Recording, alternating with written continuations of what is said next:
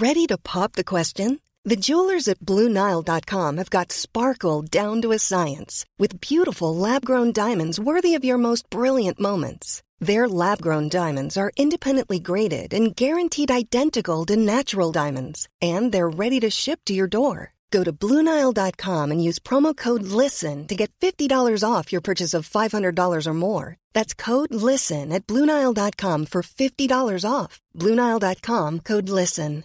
This is Paige, the co-host of Giggly Squad, and I want to tell you about a company that I've been loving, Olive and June. Olive and June gives you everything that you need for a salon quality manicure in one box. And if you break it down, it really comes out to $2 a manicure, which is absolutely insane. It's also so easy to get salon worthy nails at home with Olive and June. The difference between how your nails used to look when you did them yourself and now with the Manny system is a complete game changer. The best thing about Olive and June too is it's a quick dry. Dries in about one minute, lasts for five days, and full coverage in up to one to two coats. Visit oliveandjune.com slash perfectmanny20 for 20% off your first system. That's oliveandjune.com slash perfectmanny20 for 20% off your first system.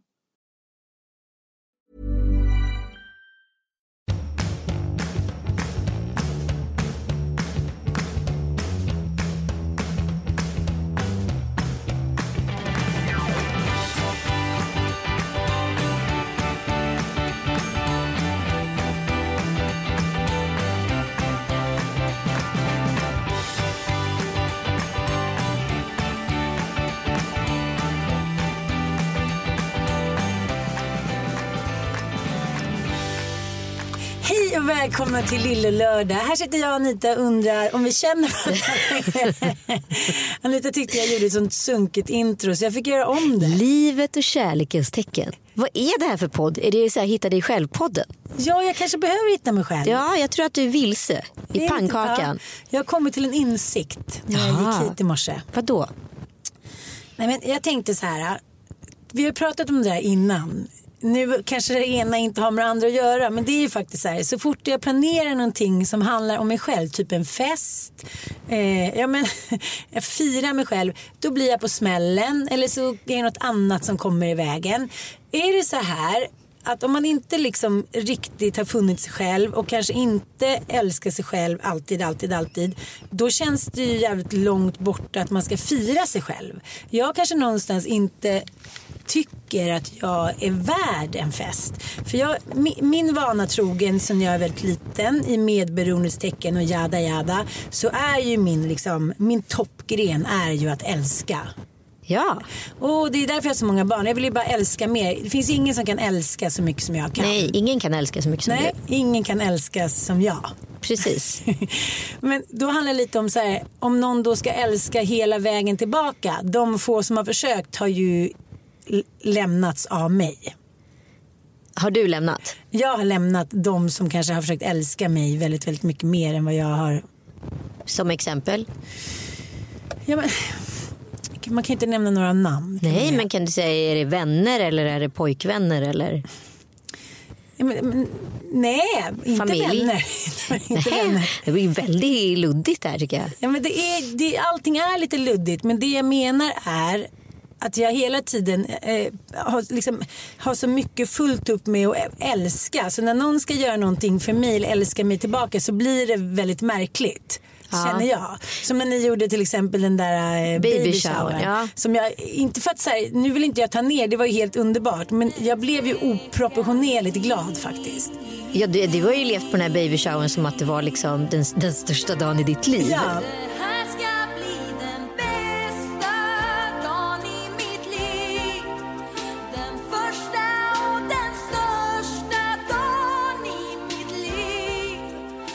Blev du så glad som Marie Fredriksson? Ja, eller liksom mer så här, va? Är det jag nu?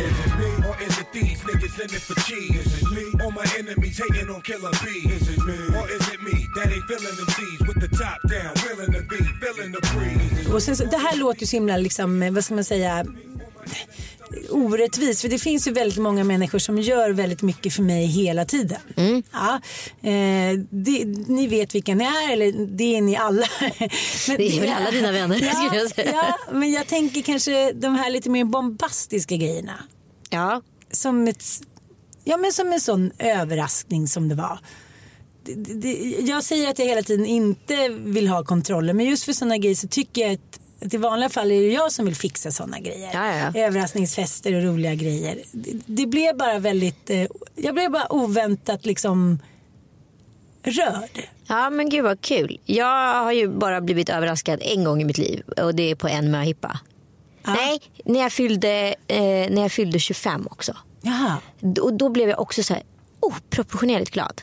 Alltså så fruktansvärt glad. Jag var helt knockad. Det var så oväntat och det var så fint gjort och sådär. Sen var det min möhippa. Jag vet inte, då hade jag ett mycket större kontrollbehov på något sätt. Men blev också så extremt oväntat glad på kvällen. Det var en så fantastisk middag och liksom folk hade verkligen ansträngt sig 180. Liksom. Det var min kompis Rami som numera tyvärr inte är i livet. Han hade, eh, liksom, han hade liksom en jättestor middag med alla mina kompisar hemma hos sig. Och dukat upp och hade catering hemma. Alltså det var helt fantastiskt. Ja. Men jag tänker den överraskningsfesten som jag gjorde för Mattias. Han visste att jag skulle överraska honom för han klarar inte av för mycket liksom, stress när det Nej. gäller överraskning. Och det tycker jag, det kan man respektera. Det är ganska många som känner så. Men, men då, då lite, jag har ju analyserat lite att hans förklaring och även min ex-snubbes förklaring är att de tror att jag eh, liksom fylls på så mycket av allt från liksom shower till vänner till Instagram till allt vad det nu är att jag inte har samma behov. Det är ju en sån jävla dålig omskrivning så jag vet inte ens varför jag nämner det. Eh, förstår du vad jag menar? Och då någonstans undermedvetet kanske de blir lite avundsjuka. Ja, men, ja, men jag skrev någonting i boken som aldrig kom med faktiskt, vilket jag tycker är så extremt viktigt. För att jag upplever mig själv som en person, om man nu skulle se på mig som en ballong. Så jag är alltid halvfylld. Man behöver inte spruta i så mycket luft för Nej. att så här, fylla ut mig. Nej, jag, är inte, jag är inte pyst. Nej. Liksom. Jag är inte tom på något sätt. Du Under är ti- inte smolket i bägaren. Nej, under tiden vissa personer är, är vad heter det, jätte, jättetomma och måste ha mycket luft i sig för att så här, må bra och verka och näras. Liksom. Så jag är ganska tacksam. Jag är ganska lätt, easy to please.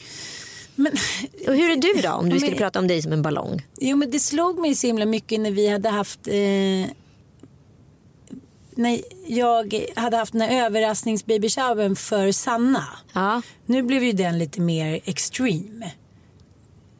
ja. Ja, men jag och Sanna har en gemensam vän. Det är en av hennes bästa kompisar och en jättegod vän till mig.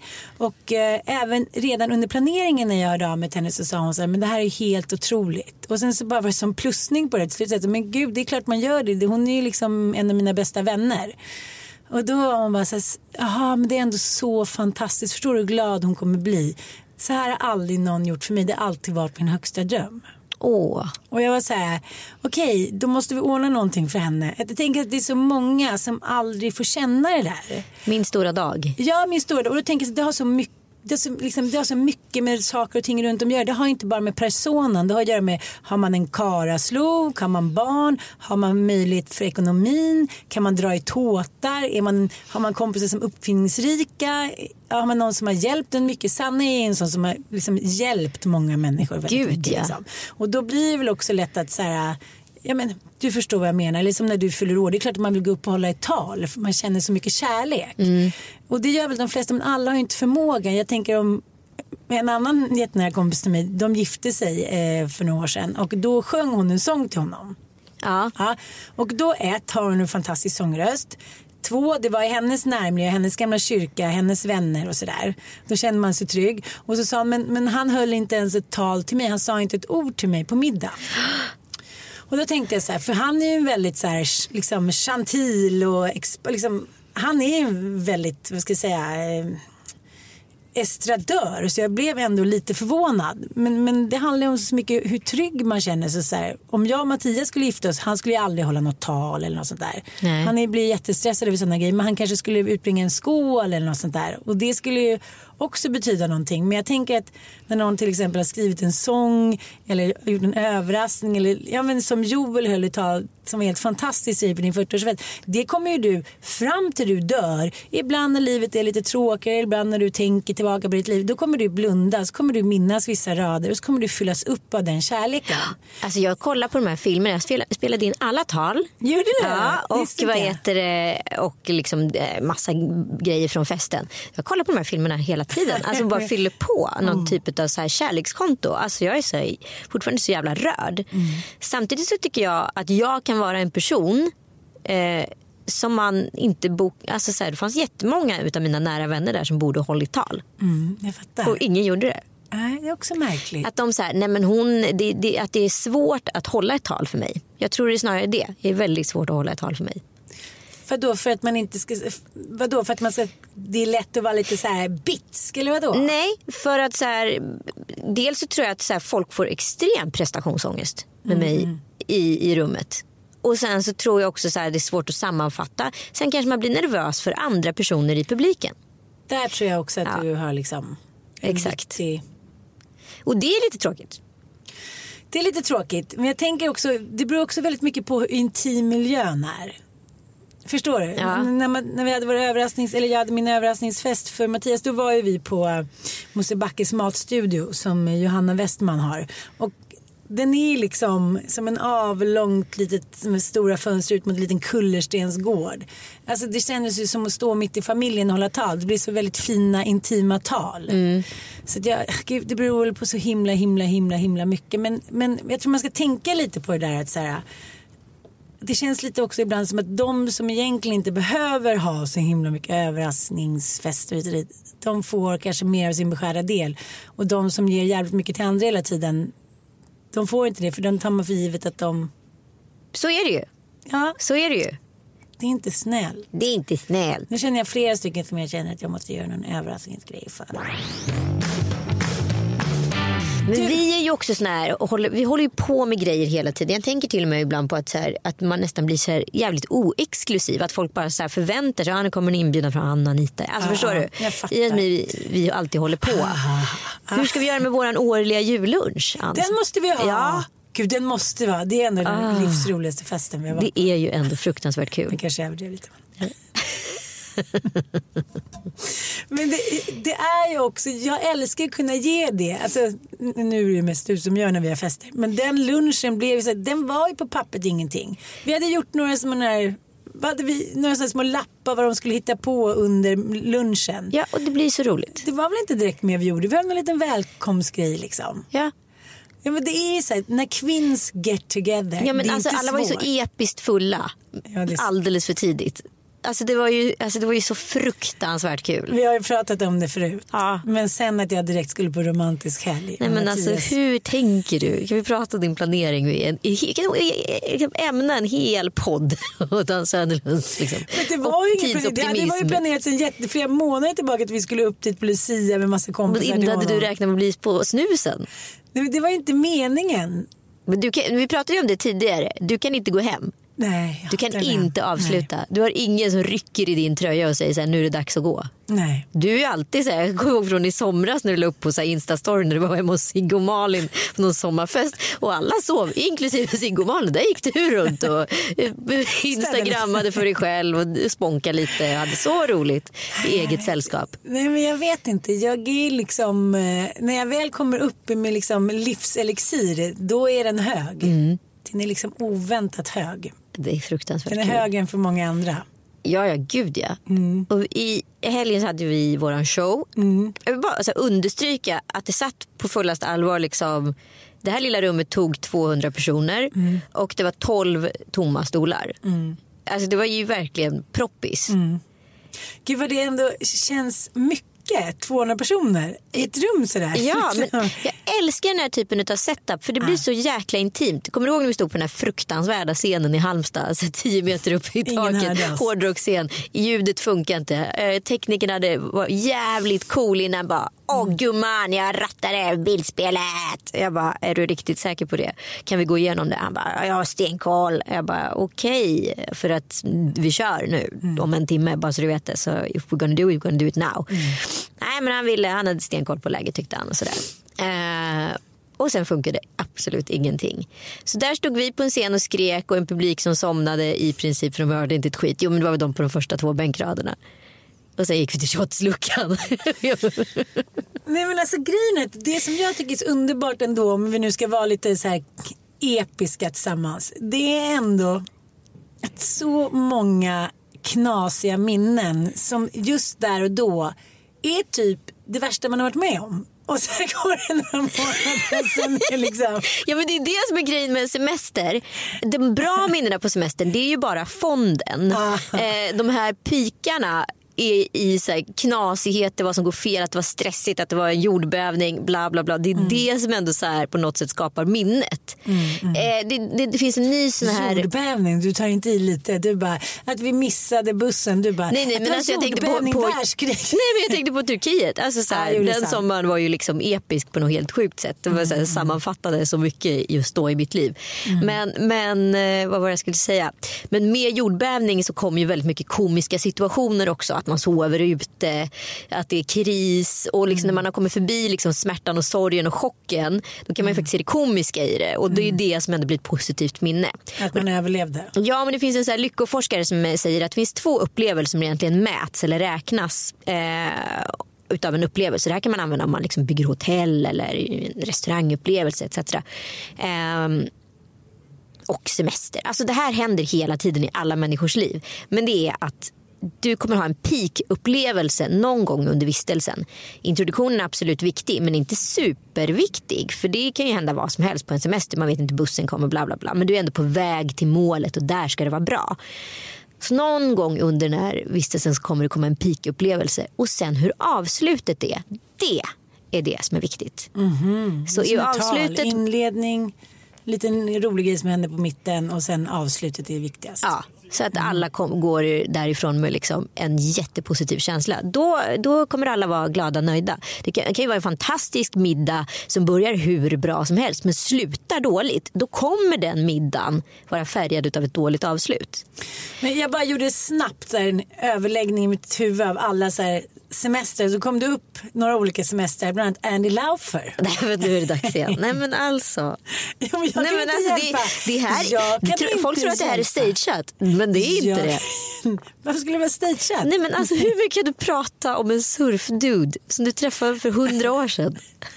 Hur gammal är du? Nej, men grejen är att det kom 40 ju till- år sedan. 40 Nej, men år det sedan. kom ju tillbaka. Du bad ju att jag skulle få tillbaka minnen. Nej, det är du som har bett om det. Okej, men Okej. de kom. Men Ja. just det där, den kvällen när vi var liksom lite nykära och vi skulle träffas nere på Kaspan. Hon alltid fick fyra drinkar till priset av en. Och jag var där med mina kompis Pyttan och Malin som hade åkt till Gran Canaria själva och hyrt ett radhus sista minuten. Vi var 16 och 15 Ja, år det vill säga att det är 40 år sedan.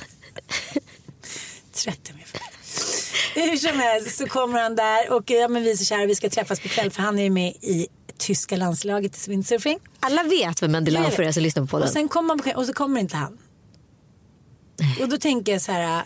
Jag tror idag kanske liksom dagens tjej kanske skulle varit lite mer nej, liksom, nej, kärlek är kärlek. Eller tändning eller vad man ska säga. Nej, kärlek är kärlek oavsett om det är 1833. Och så kommer han inte, du vet hela kvällen är förstörd. Ja, ja, ja. Det är så här okej. Och så tänker jag så här, men jag går hem nu. Och då kommer han så här yrvaken och bara I'm sorry. Eh, eh, I'm fell sorry, pratar han I'm- franska helt I'm- plötsligt? Nej. nej. Just det. I'm sorry. Nej, men, I'm sorry, Ann. I'm, ja, Ann. han pratade verkligen Ann, som I'm Anna. sorry. I'm sorry Ann. Det var väldigt länge. I'm sorry Ann, I fell asleep. Fransk tysk skulle man vara. Och du vet, du vet det där som hela Nej, jag vill höra mer Andy innan du fortsätter. Säg nu vad han sa. Men varför är jag inne på franska? Ich heiße Gullan. I'm sorry Ann, I fell asleep after the beach. Då har han liksom surfat hårt. Åh, och somnat och vaknat, vaknat upp i sin sunkiga hyresetta som de hyr där då. För han var ju där över vintern eftersom han då var med i tyska landslaget. Nej men inte igen.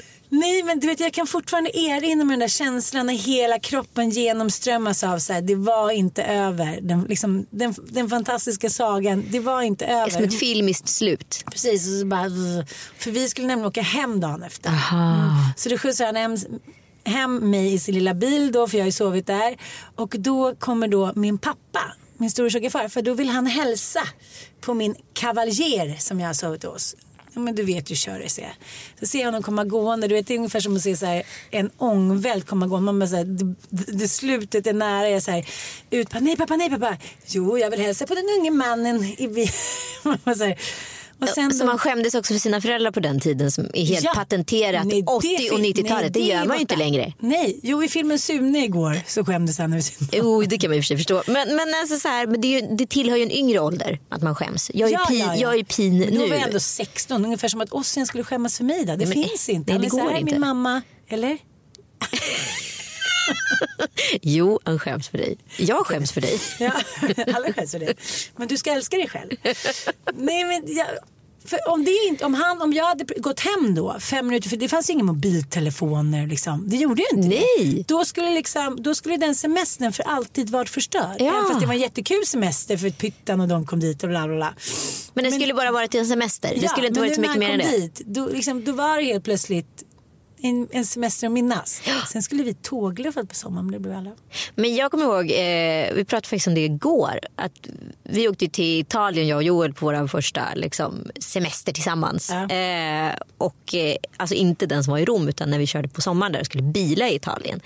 Och då kom vi till Pienza i eh, Toscana, en liten så här uråldrig jävla by. Alltså så här, det har inte hänt någonting där Mysig. på 800 år. Nej men alltså det var så vackert och så mysigt så att det går liksom inte att beskriva. Ja, det var inte så pittoreskt att det liksom inte fanns någonting så att det så här blev tvärtom effekten att man bara okej här sitter vi typ Nej och- nej nej, det var alltså en helt ljuvlig liksom, liten stad. Då var ni ganska nykära. Ja, men resan dit hade ju kantats av att Joel var åksjuk, snorsjuk och allt vad det var. Och jag var mycket riktigt, problem ja, ja, var mycket problem. Jag var riktigt irriterad. Mycket gamnacka också.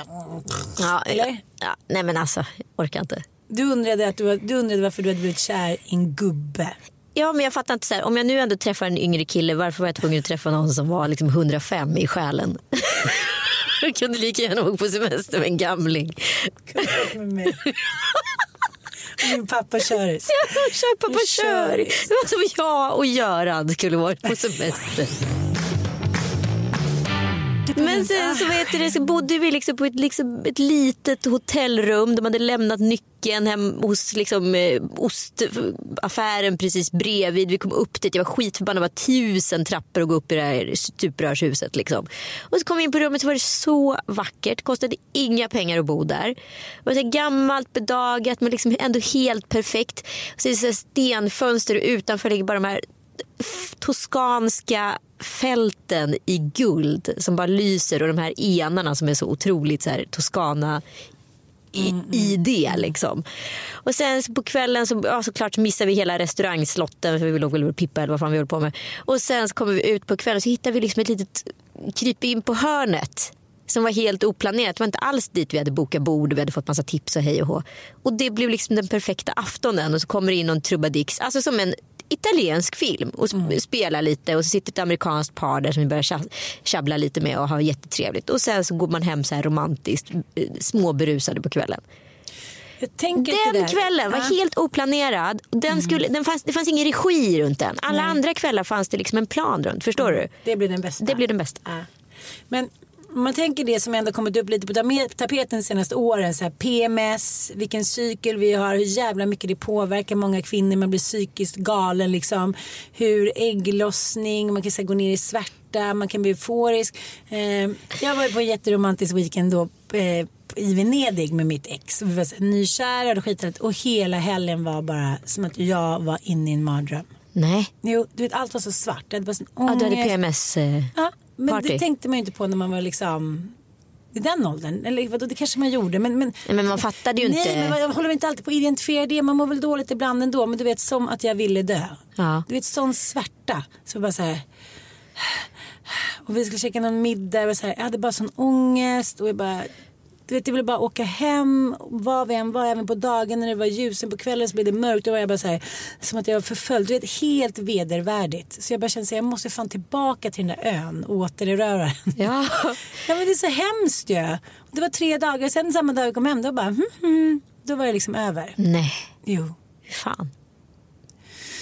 Så det är väldigt, väldigt, väldigt eh, olika. Men jag tänker också att det har så jävla mycket med slumpen att göra hela livet. Jag tycker det är så jobbigt. Man föds, man får privilegier. Mm. Alltså det är så hemskt tycker jag. Du, både du och jag har varit på såna här biståndsresor och så ser man de här tjejerna som är så här helt fantastiska. och- Eller killarna och whatever liksom. Eh, och så bara så här, men du råkade födas här. Mm. Det var din lott i livet. Alltså, jag har ju fötts i den typen av land. Mm. Men fick en annan lott i livet. Eh, vi skojar ju lite om det där i våran show nu i helgen. Mm. Om våran lott i livet. Ja, Kan du dra din lott i livet så du förklarar för lyssnarna vad vi driver med? Ja men eh, vi driver ju med varandras lotteliv. Jag driver ju med Anita och liksom spelar på att hon bor på Östermalm och en yngre kille och är superinfluencer. Medan jag, jag är fembarnsmamma som lever med en man som jobbar på fab- fabrik och vi bor i stans utkanter i. Odenplan. Mm. Ja, Femma. Femma har bara en liten eldstad nere vid Öppen spis. Ja. Ja, herregud. Nej, det var så roligt. Det kom. Men jag måste bara berätta ett till sista semesterminne. Ja. Som, där vi, jag måste bara få in slumpen. Eh, som sagt, jag är en människa som är väldigt uppe i mina känslor. Det går snabbt. Eh, Jag kan vara jättekär och sen så blir jag jättekär i någon annan och sen hit och dit och fram och tillbaka. Så det jag tänker på är att jag eh, ändå var tillsammans med mitt ex i 13 år. Alltså, Ja. f- när det ändå var så mycket turbulens och barn och hit och dit. Jag vet inte. Det är motsägelsefullt känner jag. Det där är så jävla konstigt. Alltså. Alltså, jag kände flera gånger att så här, jag kan bli så här, blixtförälskad i olika människor åt olika håll.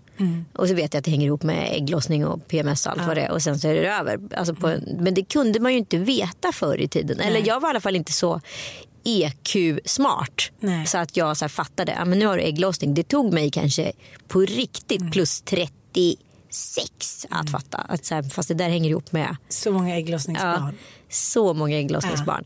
Eh, och liksom kan verkligen så här, emotionellt involvera mig i en annan person. Och sen så vet jag att så här, ja, ja, men nu vet jag att det inte det är bara ägglossning. Men det är så jävla mycket sliding doors ändå. Absolut. Samtidigt kan jag vara så här, jag tänkte en gång till på A Star Is Born. Alltså det finns ju två eh, tankar som har slagit mig med den filmen. Dels eh, så tycker jag att det finns någonting spännande i män som så här, inte ger upp. För hon refuserar ju honom ganska många gånger Ja. innan. Men han går liksom aldrig över någon så här, till någon stalkergräns. Nej. Men han är precis under den. Bradley Cooper Ja, alltså. Bradley Ja. Coopers karaktär som är fortfarande inte vet namnet på. Jack. Maybe. Nej, ja, roll. Det är inte eh, eh, och varför svarar jag på engelska för? Jag vet inte. Eh, så- och det tycker jag var fint och det gjorde ju Joel med. Han gav ju liksom inte riktigt upp. Jag refuserade honom jättemånga gånger. Eller bara liksom inte hörde av mig och bara ja, ja vi hörs om ett par veckor. Bla, bla. Alltså sådär. Gjorde du? Ja, jag var ju ett arsle. Det Superarsle. när vi var i Thailand när du låg där inne. Ja men då var ju för fan, då var jag ju tokkär. Men alltså han höll ju ändå på att jobba hårt från januari. Jag bara, ja ja vi hörs, bla bla, det blir bra. Kul, hej hej. Eh, alltså, han var, och till sist så skrev han faktiskt så här, vet du om inte du så här hör av dig nu då kommer jag lägga ner.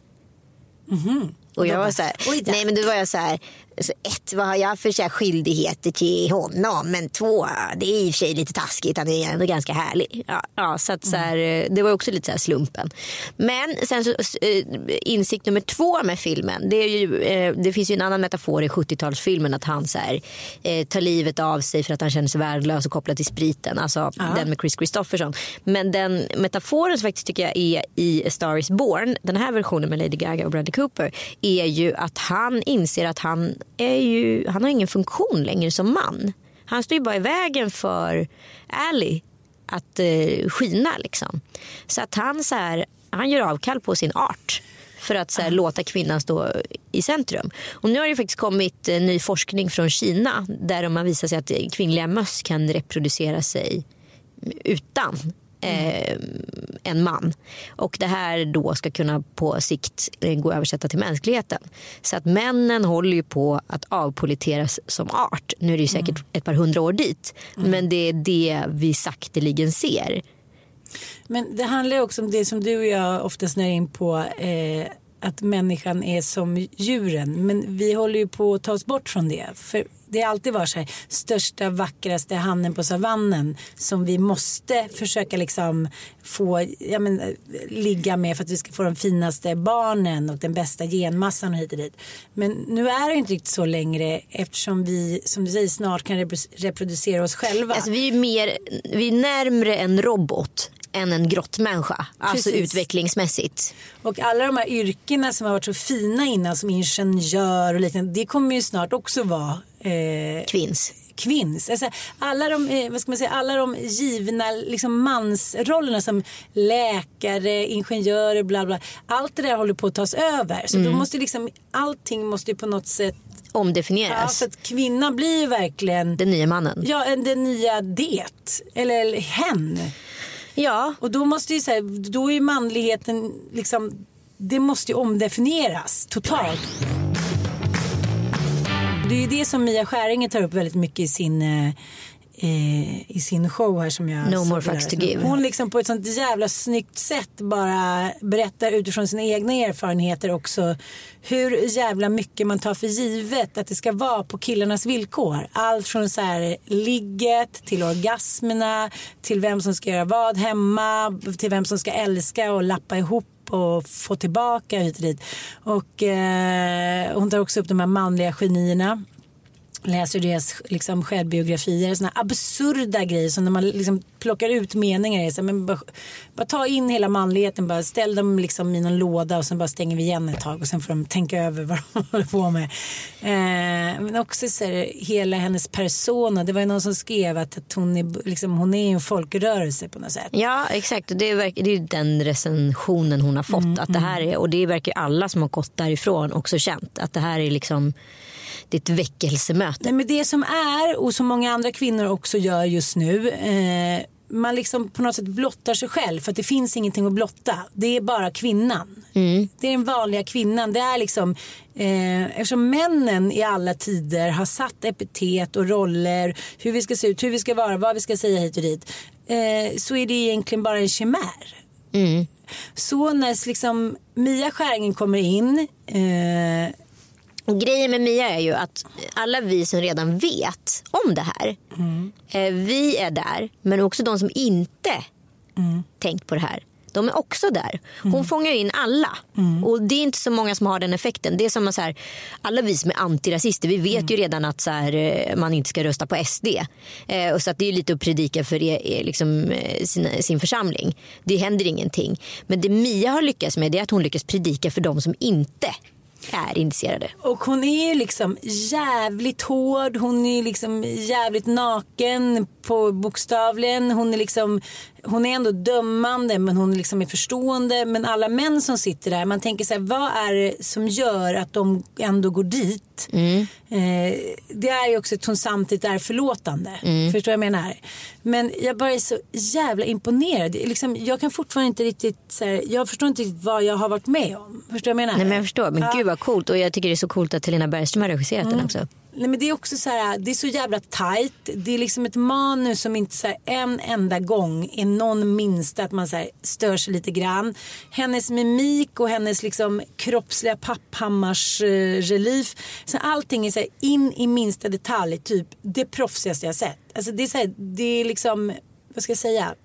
Det- är sån internationell hög klass. Att det är Otroligt. Jag har ju sett alla hennes andra föreställningar Mm. eh, live och hon har ju liksom hon har ju slipats med sin tid och sen har ju på något sätt hennes budskap helt plötsligt allierats med samtiden. Alltså helt plötsligt är hennes, eh, det, hon har legat lite före tidigare liksom. Absolut. Eh, och då har det varit så här, ja just ja, men det har varit svårt att ta t- sig till. Men helt plötsligt står samtiden i samma nivå som Mia Skäringer och det är väl det som är det coola. Liksom. Men hon får ju också framställas som så enkelt det som är så himla himla svårt.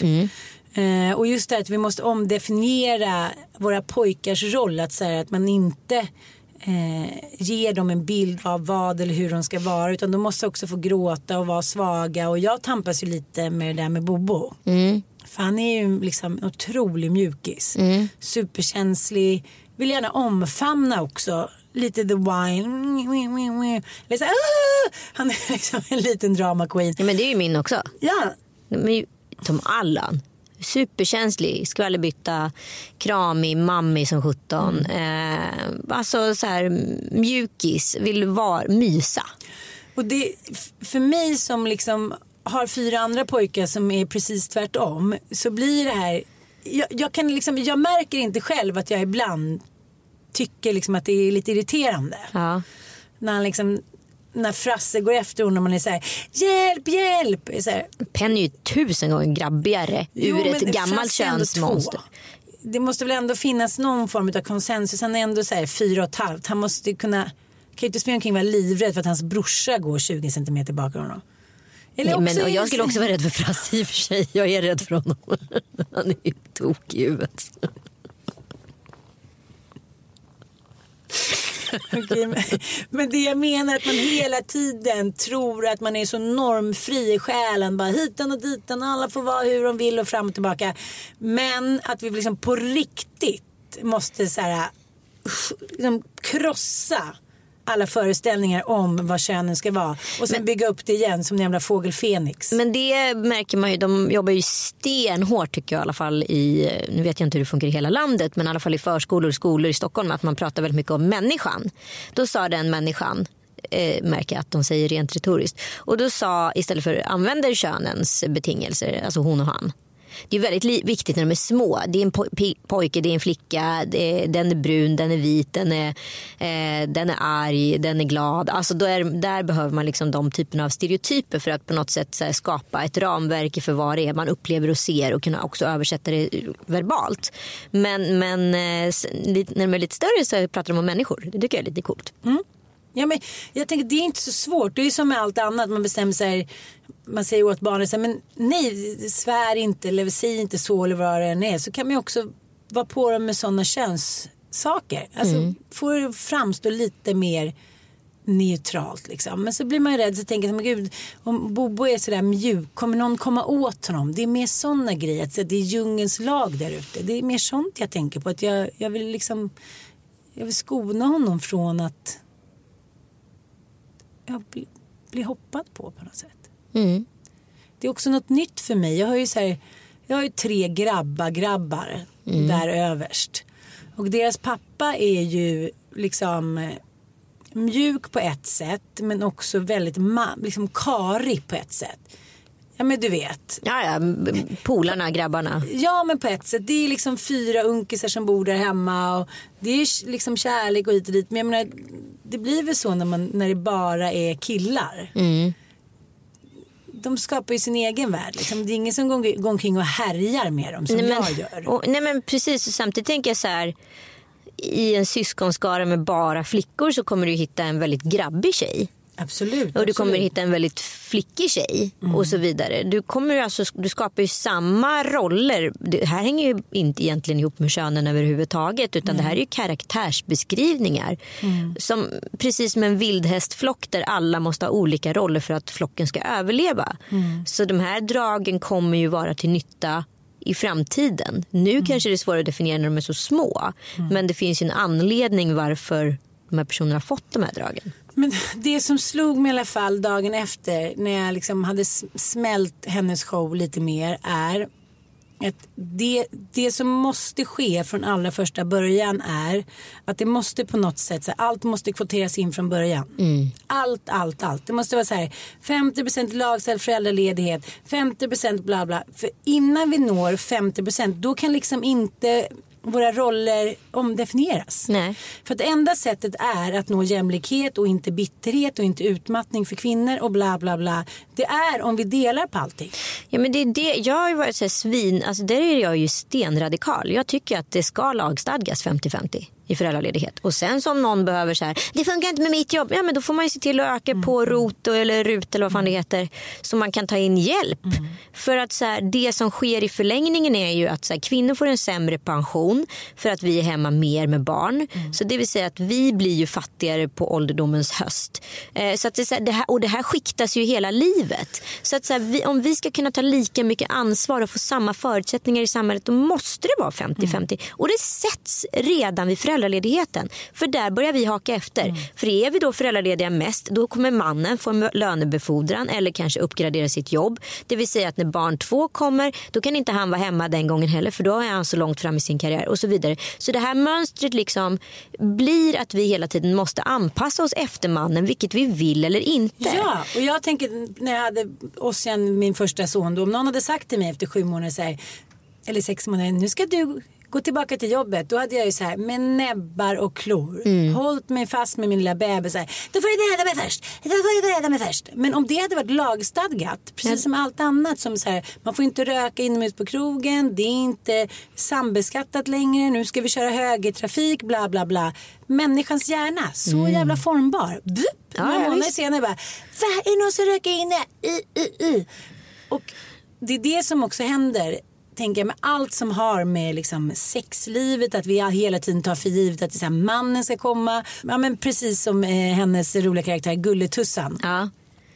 Så lite, hur pratar hon? Är världens- pratar så här. Ja, hon har blivit övergiven Mattias, hennes hockeyproffs. hennes hockeyproffs Han har träffat en yngre tjej. Ja. Så att nu ska hon då in i pausen och dansa då någon sexig dans. Ska vinna tillbaka pappi. Ja. Liksom. Det är så sorgligt och så berättar hon så här lång monolog då att hon har fått en orgasm, det har hon. Men, men hon gillar ju liksom, det hon, alltså som tjejer då, alla gånger bara säger vad, vad vill du lägga satsen?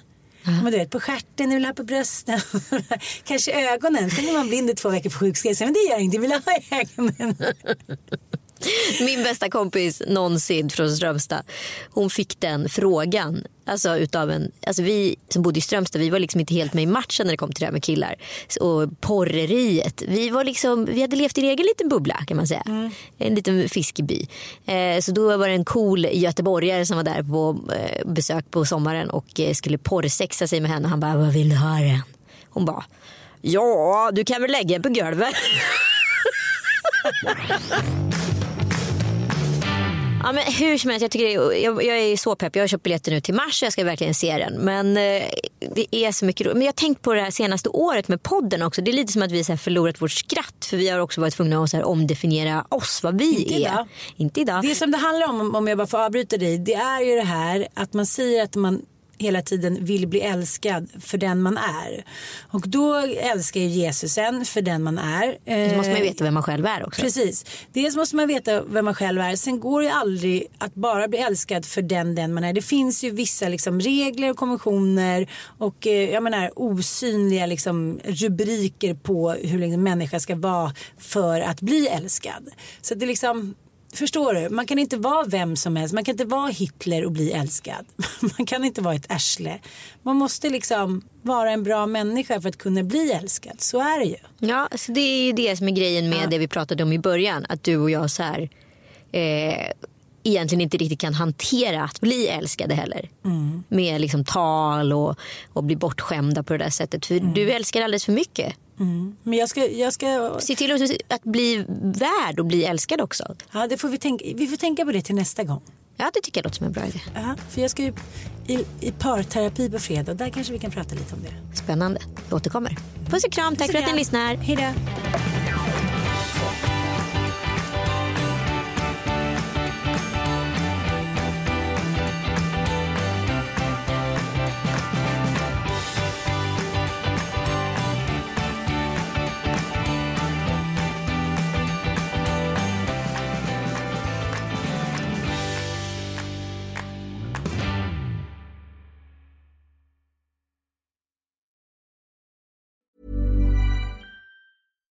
Here's a cool fact a crocodile can't stick out its tongue. Another cool fact you can get short term health insurance for a month or just under a year in some states. United Healthcare short term insurance plans are designed for people who are between jobs, coming off their parents' plan, or turning a side hustle into a full time gig. Underwritten by Golden Rule Insurance Company, they offer flexible, budget friendly coverage with access to a nationwide network of doctors and hospitals. Get more cool facts about United Healthcare short term plans at uh1.com. Imagine the softest sheets you've ever felt. Now imagine them getting even softer over time. That's what you'll feel with Bowl and Branch's organic cotton sheets. In a recent customer survey, 96% replied that Bowl and Branch sheets get softer with every wash. Start getting your best night's sleep in these sheets that get softer and softer for years to come. Try their sheets with a 30-night guarantee. Plus, get 15% off your first order at bowlandbranch.com. Code BUTTERY. Exclusions apply. See site for details.